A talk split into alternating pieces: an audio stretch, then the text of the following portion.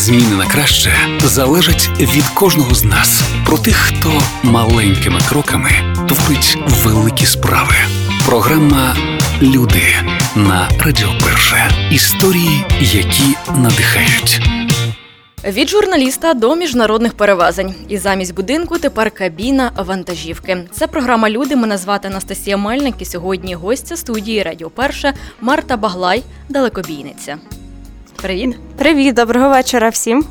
Тебе метр 58 зросту. Вагу не будемо говорити то некоректно, але пропорційно до твого зросту. Які габарити і вага фури?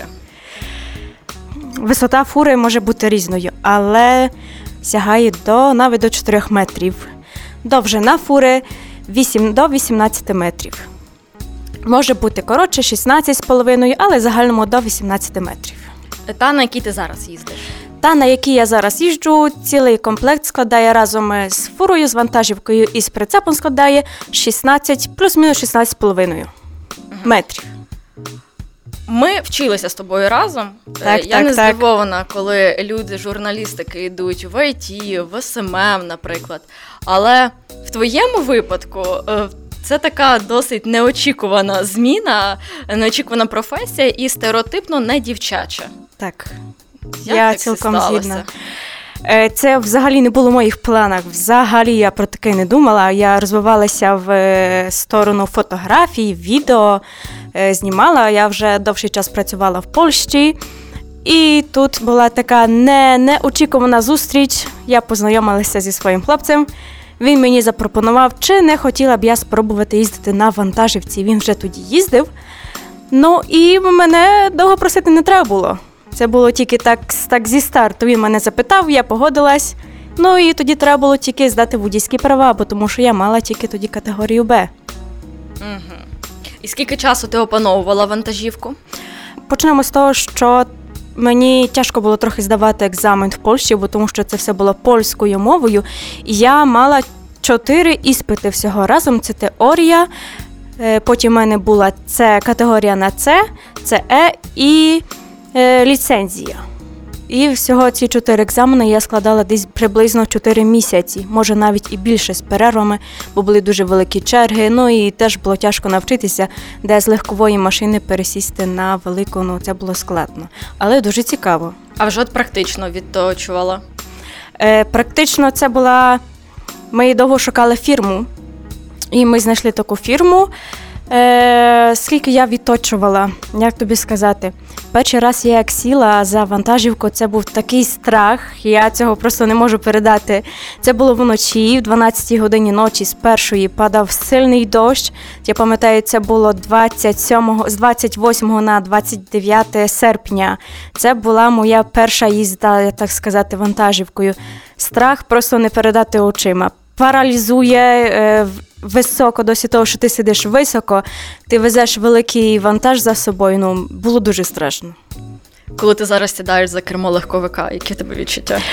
Ми першу трасу мали десь 9 днів, і я як пересіла на легкову машину, мені було страшно. Це все було таке малесеньке, дзеркала такі маленькі, дорога низько, і таке враження, що ти зараз десь в щось в'їдеш. Мені це було дуже незвично.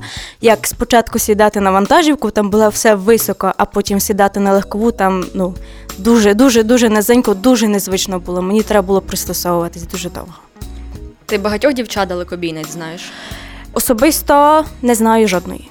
Е, Звичайно, в Польщі дуже багато дівчат їздять вантажівками, але так, щоб я когось знала особисто, ні, я не знаю. На фірмі так, ми деколи пересікаємось, дуже багато дівчат їздять зі своїми чоловіками, з хлопцями, з татом, навіть з братами, з батьками, але особисто я не знала нікого. Як реагували твої рідні і друзі, коли ти така прийшла і все, я не буду журналістом. Їду. Я думала, що більше тато буде в шоці, але тато мене дуже здивував. Він мені сказав: О, клас, супер, ти молодець, ти там в чому, в чому треба буде, я тобі допоможу. А мама була в шоці. Каже: Марта, ти що, смішна? Та яке? Каже, ти метр маєш метр п'ятдесят вісім, ти, ти там до педалі не будеш діставати. Куди тобі? А друзі, які Е, питання ставили? Друзі, я скажу, я робила водійські права, я нікому не казала. Я нікому не казала, бо зараз було би безліч питань, для чого це тобі потрібно.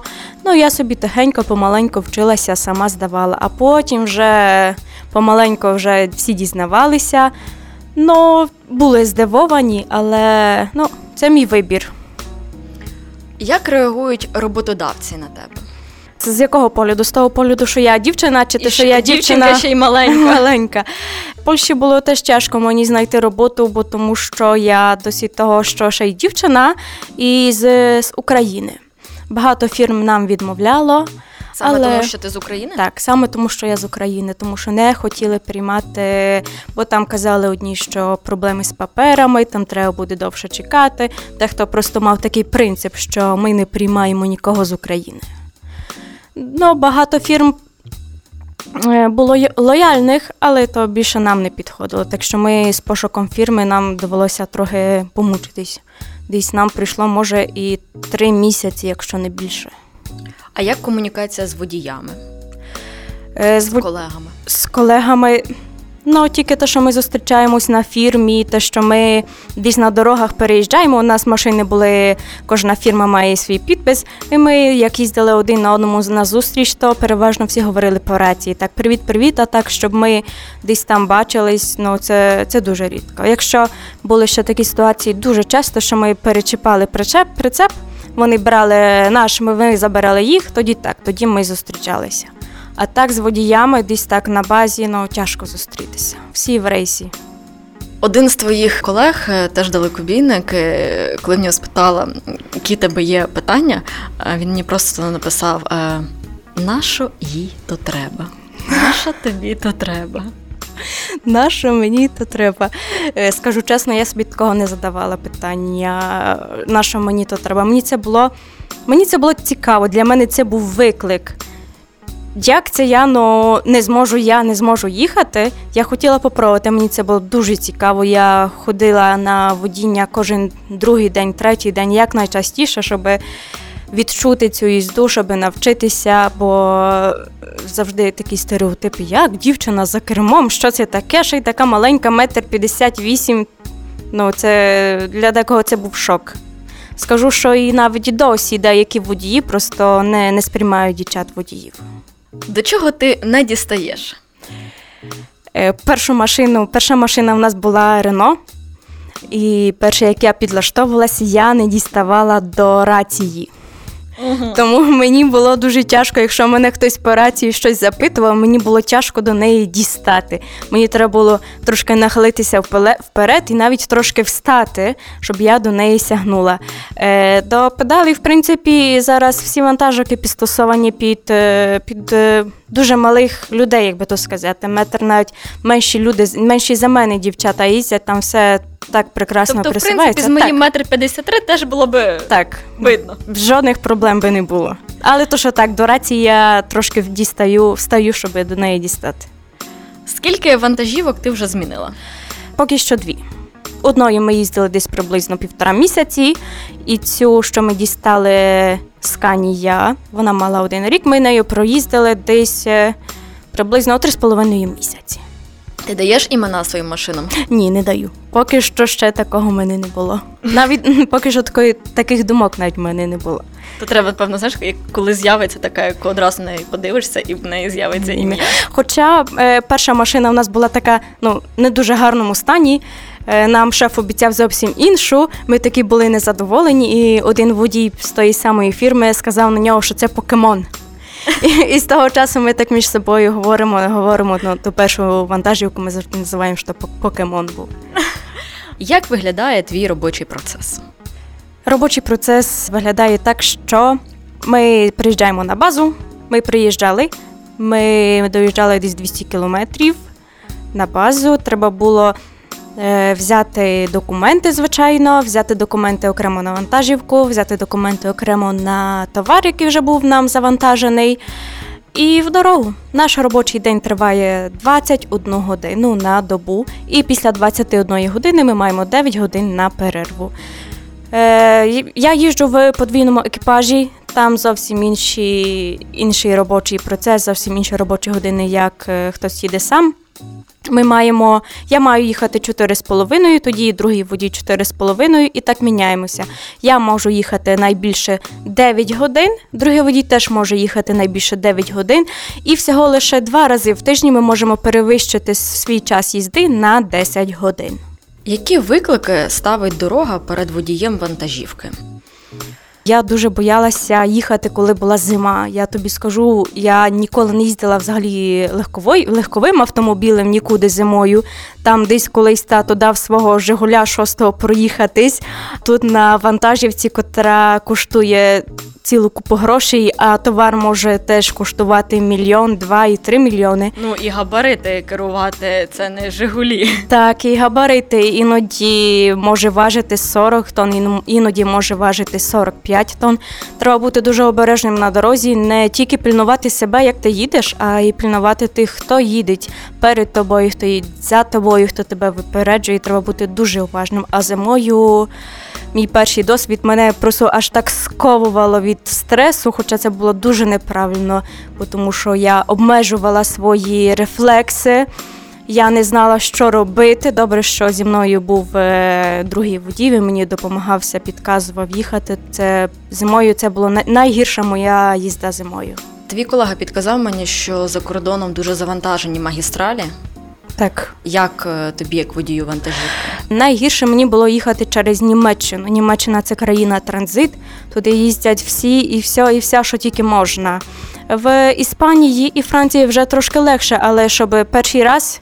Перший місяць мені переїжджати Німеччину було дуже тяжко, тому що там були звуження доріг, там були ремонти, обмеження швидкості, всі їдуть на купу, рух величезний. Було дуже тяжко справлятися. Треба було дивитися, пильнувати, бо теж поліція стояла дуже багато. І якщо порівняти до Франції, це є половина того руху, який є в Німеччині.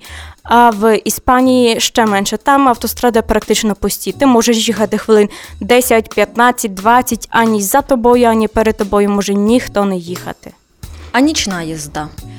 Ой, нічна їзда для мене це був такий страх після того першого дощу, після тої зливи. Але скажу чесно, я тепер полюбила нічну їзду. Тому що ти їдеш, тиша, спокій, немає заторів, е, немає аварій. Дуже багато аварій на дорогах відбувається, і автостради просто перекривають повністю. Якщо є три смуги, то ті всі смуги перекриті на дві години, на три, на цілу добу. Дуже дуже тяжко їхати теж в день. Хоча боялася, боялася, але нічого, все з досвідом. Тому я однозначно вибираю їзду вночі. Чи важко тобі заїжджати заднім ходом на вантажні платформи? Тяжко. Е, Скажу, що я ще не такий досвідчений водій, чи не така досвідчена водійка. Так. Водійка, так. Е, тому що це були це габарити. Ти крутиш вліво, воно їде вправо, ти крутиш вправо, воно їде вліво. І це теж було тяжко опанувати. І я так дуже часто не під'їжджаю. Якщо є, наприклад, ми заїжджаємо в Польщі в Бідрянку, там де розвантаження з 12-ї ночі до 5-ї ранку, там такий рух, що там просто протиснутися неможливо. Я зі своїм досвідом поки що так стараюся, як, як найменше там, щоб не було жодних аварій, щоб нічого ніде не, не вдарити, не, нічого не зачепити нікого. Так що я поки що, поки що я ще вчуся. Скільки країн ти вже об'їздила? країн перший виїзд у нас був е, через Італію, тому ми виїхали Польща, Німеччина, Австрія, Італія, Франція і Іспанія. І ще швидше перед тим, як я ще не почала їздити, бо я ще чекала на свої документи, то я теж їздила з своїм хлопцем. Ми їздили в е, Словаччина, Чехія і Угорщина. Поки що більше я не звідала. Найкращі дороги де? Тяжке питання. В, якщо брати Німеччину, наприклад, в Німеччині дороги по якістю дуже гарні, але якщо брати по руху, по аваріях, по звуженнях доріг, це просто жахливі дороги. В Франції рух маленький, але ну, не скажу, що там погані дороги. Найгірші дороги мені, напевне, що траплялися в Іспанії. Ну, не всі, але деякі дороги, там може десь 100 кілометрів, 200 кілометрів, є погані дороги. Твоя улюблена країна. Ой, напевно, з тих, що я відвідала. Так. Думаю, що все ж таки Іспанія, тому що ми тепер зимою як їздили, тут було зранку мінус 2, мінус 3, там тепер а ми приїжджаємо туди так, там 26, 27, 28 тепленько. Є країна чи континент, де би ти хотіла попрацювати? Ну, навіть не знаю, як то завжди кажуть, всюди добре, де нас немає. Всі багато хто кажуть, що хочуть їхати в Іспанію, хтось хоче бути в Франції, але там, де я була, я була бачила, як живуть люди, яка робота. Ну, всюди є тяжко. Так що такої країни, де б я хотіла попрацювати, то думаю, напевно, що я ще не вирішила для себе. Всюди тяжко працювати. За кордоном розповсюджена історія про автостоп. Чи ти підбираєш людей? Ні. Ніколи жодного разу ми не підбирали людей. У вас це в правилах прописано, чи ви зі своєї безпеки того не робите? Ми не підбираємо. Ми так, ми не підбираємо, тому що в вантажівці є два місця, і вони зайняті, тому що ми їдемо в подвійному екіпажі. А на ліжко нижнє і на ліжко верхнє не можна брати жодних пасажирів, бо тому що штрафи величезні. Чи було таке, що в дорозі ламалася фура? Було таке, що ламалося колесо. Фура, так, ми міняли його. Ми приїхали, це ми верталися з Іспанії. Ми мали розвантаження в Чехії, і мій другий водій спав. Я їхала, і я так чула ямі, як воно гепнуло так сильно, сильно. Ми переїхали на місце розвантаження. Ми завжди перед тим, як виїжджаємо або змінюємося, ми робимо обхід автомобіля, чи все в порядку. І побачили, що колеса трошки відпустило, і його потрібно міняти. Це, звичайно, нелегко. Я б напевно, що сама не впоралася, бо тому що це фізично тяжко. Нам ще допоміг наш колега з нашої фірми. Ми якраз тоді замінялися прицепами, і вони, ну, мій другий, мій хлопець, і він вони поміняли це колесо. Це зайняло, може, десь дві години, може навіть більше, може і три. Чи зупиняла вас місцева поліція? Місцева поліція ще нас не зупиняла в Польщі, але ми як отримали цю другу машину, перший наш виїзд е, в Німеччині. Ми я тільки перетнула кордон, там є тунель десь 3 кілометри, і одразу за тунелем там є такий маленький острівець, там завжди поліція стоїть. Я їх минула, вони нібито не були зацікавлені, але одна хвилинка вони нас догнали, включили світло. І ми мусили за ним з'їжджати. Я тоді їздила, може, десь якраз тільки починала їздити другий місяць, і вони бачили, що я ще не дуже досвідчена, бо я завжди питалася, що я маю робити, куди я маю їхати. Вони мені сказали вийти з автомобіля. Е, Мій другий водій е, проїхав через рентген. Вони дивилися, що він всередині, бо тому що ми їздимо рефом, холодильником, і там була пломба. Вони її могли зривати, але, але не хотіли. Вони подивилися, що ми маємо всередині, перевірили наші папери, подякували, і ми поїхали. Це була така наша, наша тільки одна єдина перевірка за 5 місяців. Найдовший е, рейс ваш. Найдовший рейс це 20 днів. Рівно від, е, від виїзду з бази до повернення на базу 20 днів. Що ви перевозите? Ми з Іспанії це переважно ми веземо фрукти, овочі і м'ясо. З Іспанії ми більше нічого не веземо. До Іспанії е, кілька разів везли м'ясо. Е, Якщо я не помиляюсь, це був індек. Два рази або три рази, два рази з Чехії ми везли шоколад Мілка, Орео, такі різні, різні сорти. І ще один раз теж ми везли якісь солодощі, може навіть і кава була. Так? А так переважно завжди ми возимо техніку. Телевізори, комп'ютери, телефони, кур'єрка, кур'єрка віддела, дуже багато дорогих речей. Скільки заробляють далекобійники за кордоном? Це дуже тяжке питання, бо тому що кожен хоче заробляти якнайбільше. Скажу тобі, що в Польщі е, ставки майже практично одні ті самі, бо дуже велика конкуренція, дуже багато перевізників, і кожен старається поставити менш-більш однакову ціну, бо тому що хтось поставить, наприклад, на 50 злотих менше на день, хтось поставить на 5 грош на менше на кілометр. І відповідно всі будуть міняти роботу, тому кожен старається так менш- менш-більш тримати біля себе працівників, і там в околицях переважно одна та сама ціна або за кілометр, або за день. Ну, в середньому скільки? Е, В середньому залежно хто, наприклад. Ті, хто їздять більше по Польщі, вони заробляють трошки менше. Ті, хто їздить із за границю, вони заробляють більше. Ті, хто їздять, наприклад, по Польщі, може заробляти від 6 е, тисяч до 8 тисяч, дехто і 9. Ну, це все залежить, чи їздить людина е, від кілометра чи на день, скільки вона на день їздить. Е, наприклад, можеш ти там отримувати 400 злотих за день, а їздити 15 днів або і менше, відповідно, будеш мати малу зарплату. Можеш їздити всі 28 або 30 днів бути в трасі, тоді відповідно буде велика зарплата. Але так в середньому переважно всі їздять 20 е, днів, 23, 24, переважно з'їжджають десь на базу на перерву. Е, теж є ще класифікація, наприклад, цистерни. Цистернами дуже тяжко їздити, і цистерни теж ті, хто їздять цистернами, заробляють більше. Ті, хто возять вантажівки, які возять легкові автомобілі, вони заробляють теж багато, можуть заробляти 500 злотих в день, 600 злотих в день, або якщо з кілометра це ну дуже багато, або злотий за кілометр, або ще більше, бо тому що це дуже тяжка робота. Я, наприклад, не наважилася б возити легкові автомобілі або їздити цистерною. Це дуже тяжко. Тому кожна робота, кожна робота оцінюється по-своєму. Ну, але в тебе ти набудеш досвіду, і чому ні? Можливо, і так. Ніко, ніколи не каже, каже ні. Ніколи. Так, ніколи не каже ніколи. Тим паче, бачиш, ти свій страх е, поборола, тому чому і цей? Можливо, все, все попереду. Побут водіїв. Що у вас є в кабіні? Дуже багато речей. З одної сторони, подивитися, як ми зберемося. У нас цілий цілий багажник. Всередині теж машини у нас все закладено, але якщо так по суті розібратися, то нам практично такого нічого не потрібно. Елементарне для життя це вода і їжа. Більше такого нічого ми з собою не беремо. Звичайно, беремо з собою одяг.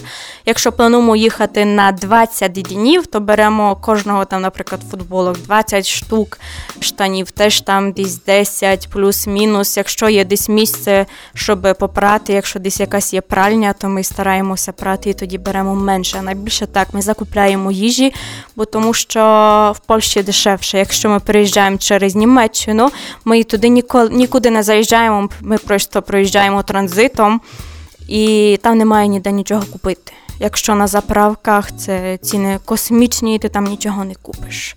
Ми маємо з собою таку маленьку кухню на газ, газ з собою, чайник, дві кружки, дві тарілочки, пательня і такий банячок маленький. І з такого ніби все. Що ви готуєте? Переважно стараємося щось готувати вдома. Зупу, кашу. Швидше ми завжди брали з собою бутлики, але тепер купили собі таку машину, що витягає повітря. Угу. Так, і ми собі, так, так, і ми собі пакуємо, е, соуси теж беремо, щоб просто, якщо ми стоїмо на перерву, ми собі зварили чи макарон, чи рис, чи якусь кашу гречану, або теж розсіл собі я беру в е, звичайні бутилочки. У нас є плюс тої нової машини, що у нас є два холодильника. Один холодильник може бути як холодильник, а другий може бути як морозилка до мінус 15. Так що ми там на спокійно, спокійно можемо собі тримати все, все, що хочемо. А душ? Ну, на жаль, такого в нас немає. Хоча дуже хотілося б, як не раз е, деколи дивимося е, в Тіктоці або десь в інстаграмі американські вантажівки, там всередині просто як як дім, дім на колесах. Так, у нас, на жаль, такого немає. І ми, як проїжджаємо через якусь е, заправку, ми стараємося переїжджати так, щоб був душ. В Німеччині це завжди платно що де би ти не став, це завжди коштує 4 євро, 5 євро, деколи 6 євро. У Франції ми стаємо рідше, бо тому що це дуже небезпечна країна. Ми там навіть стараємося деколи не виходити з кабіни. А в Іспанії переважно, якщо ми стаємо десь на паркінг, то дуже безкоштовний. Але так ми завжди миємося на заправках. Як змінилися твої якісь побутові? Е, погляди, твої смакові, можливо, за час роботи, те, до чого ти звикла в принципі в своєму житті, а тепер це воно тебе або відійшло, або стало вже не таке важливе, чи навпаки цінується більше. За той час, за п'ять місяців, як ми їздимо, я зрозуміла, що Насправді людині не, не потрібно стільки, стільки всього для життя. Ми їдемо на майже на цілий місяць, і ми маємо з собою тільки одяг. Ну, на тиждень, два-три маємо з собою їсти і, і все. Більше нам нічого такого не потрібно. Весь всі речі, які ми тримаємо вдома, микрохвильовки, телевізори. Ми цілком даємо собі раду з тим, що ми маємо, і це я скажу, що перестали менше такого купляти непотрібних речей. Бо насправді це, це насправді не потрібно. Е, Щодо їжі, дуже тяжко готувати, бо тому що ми переїжджаємо, ми доїжджаємо до Іспанії практично за 2-3 дні, і часу, щоб готувати, немає. На початку ми дуже ставили на Макдональдс, KFC і такі фастфуди, хоча це тепер дуже дається в знаки, бо тому що робота сидяча і фастфуд, звичайно, що набираєш вагу, як би ти не хотів. 21 годину сидиш е, на дупі, їдеш і жодних фізичних активностей немає.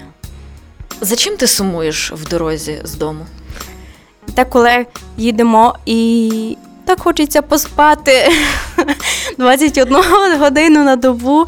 Дуже тяжко їхати. Дуже тяжко їхати, бо теоретично два водії мусять сидіти в кріслах, мусять мати ремені безпеки, і ніхто за 21 годину можеш спати, звичайно, але в кріслі бути в ремені безпеки.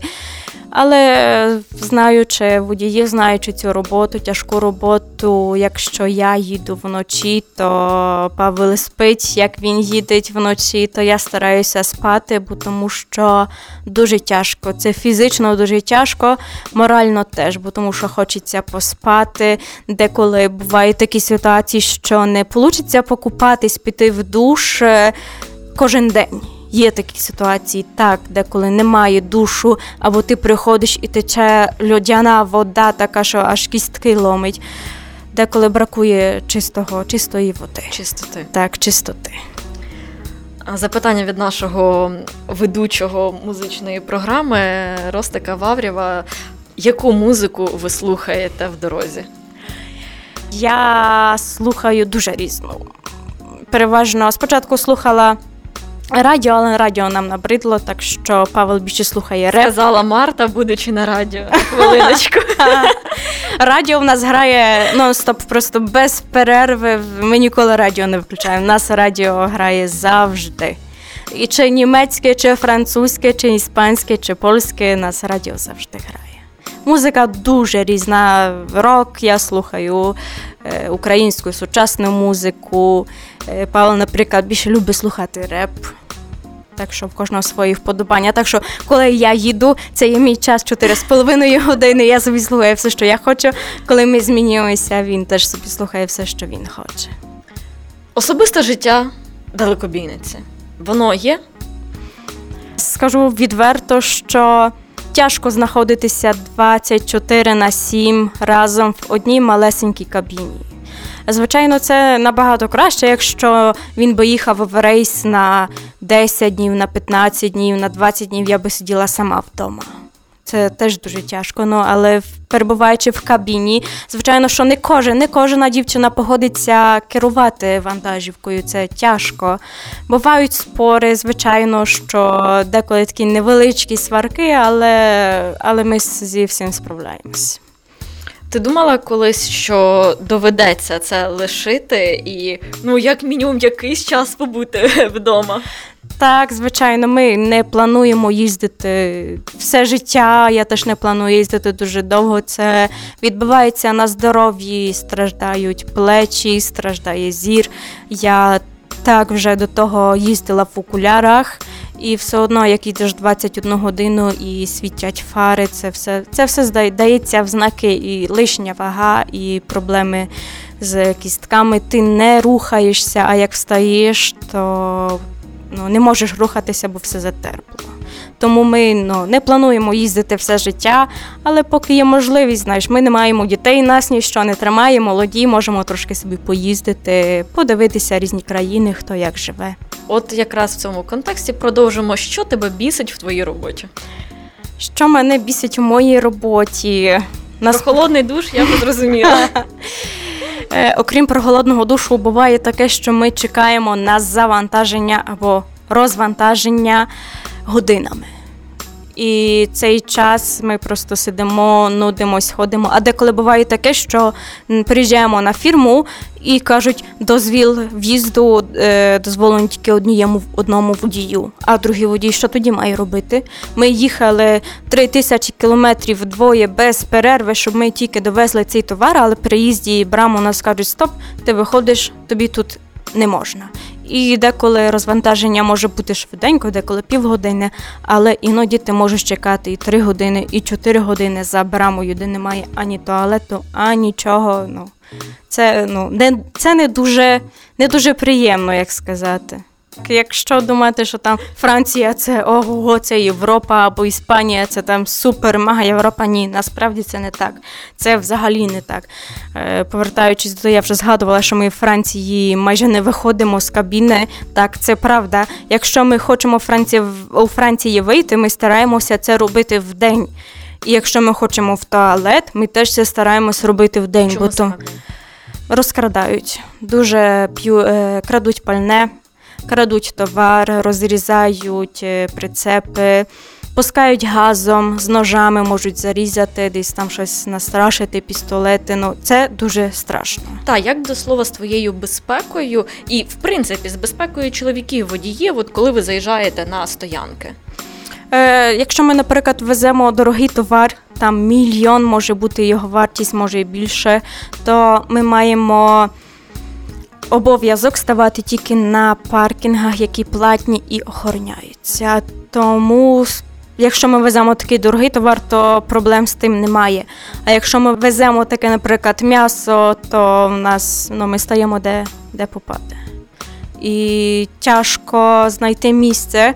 Наприклад, в Німеччині це країна транзита практично неможливо стати. Якщо брати Францію, десь вже 200 кілометрів від Німеччини, 300 кілометрів від Німеччини, там теж дуже тяжко стати. Іноді буває, що ми стоїмо на таких в Польщі, на них кажуть такий дікуси, такий дикий дикий паркінг, де нічого немає. На щастя, в вантажівці є такий замочок. Я навіть не знаю, як це пояснити. Одним словом, ми замикаємося ще додатковим замком із середини. Так, ми маємо з собою перцевий балончик. Я його так носила давно вдома, вдома не, не А дітки, у вживала. вас ніякої немає в салоні ще. Ні, ні. Ви знаєте, що Марті подарувати в дорогу. Так, так. І ми беремо з собою газовий балончик. Були такі дні, що я просто боялася спати. Ми маємо камеру, відеокамеру, що знімає. Ми теж вночі раз встали, відчепили свій прицеп, бо ми мали замінюватися. Це було в Іспанії на промисловій зоні. І до нас почали приїжджати просто автомобілі. Вони виходили, вони дивилися, що ми маємо, обходили, і було страшно було спати. Ти знаєш, мій тепер інтерес ти мене наштовхнуло на те, що треба провести інтерв'ю з далекобійником в Україні просто порівняти цю ситуацію, тому що ну е, як мінімум на безпеці. Е, За що ми вихваляємо Європу, е, не коректно Європу, тому що ми теж Європа, е, країни за кордоном, але насправді воно так не є. Ні, і це дуже так класно в таких розмовах. Приходить розуміння і цінність, напевно, свого дому. Буває таке, що ми іноді їздимо на завантаження в Іспанії через такі менші містечка.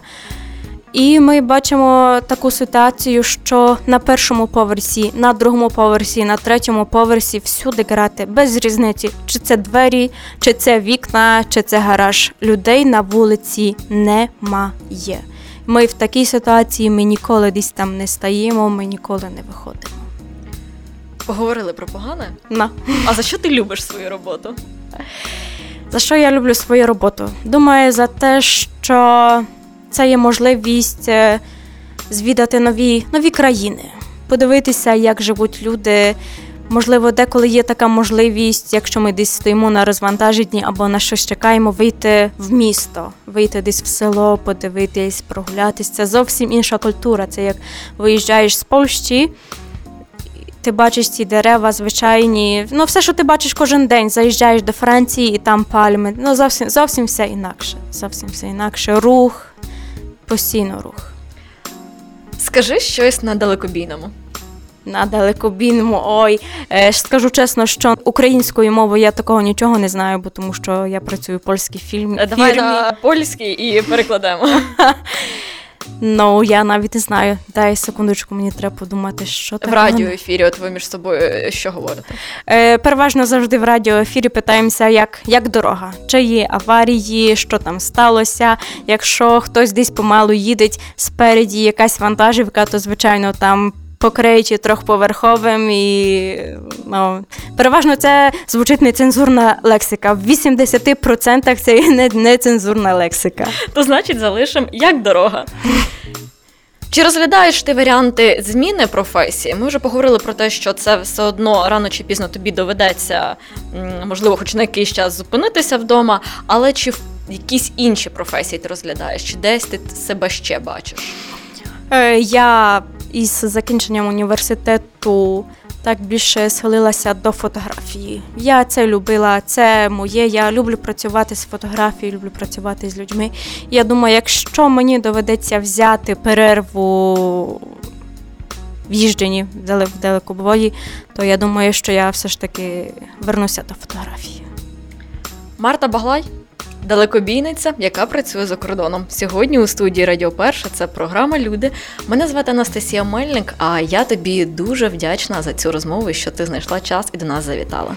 Дуже дякую, що запросила. Була- Була дуже рада поділитися своїм досвідом роботи за кордоном. І ми тобі за це дуже вдячні.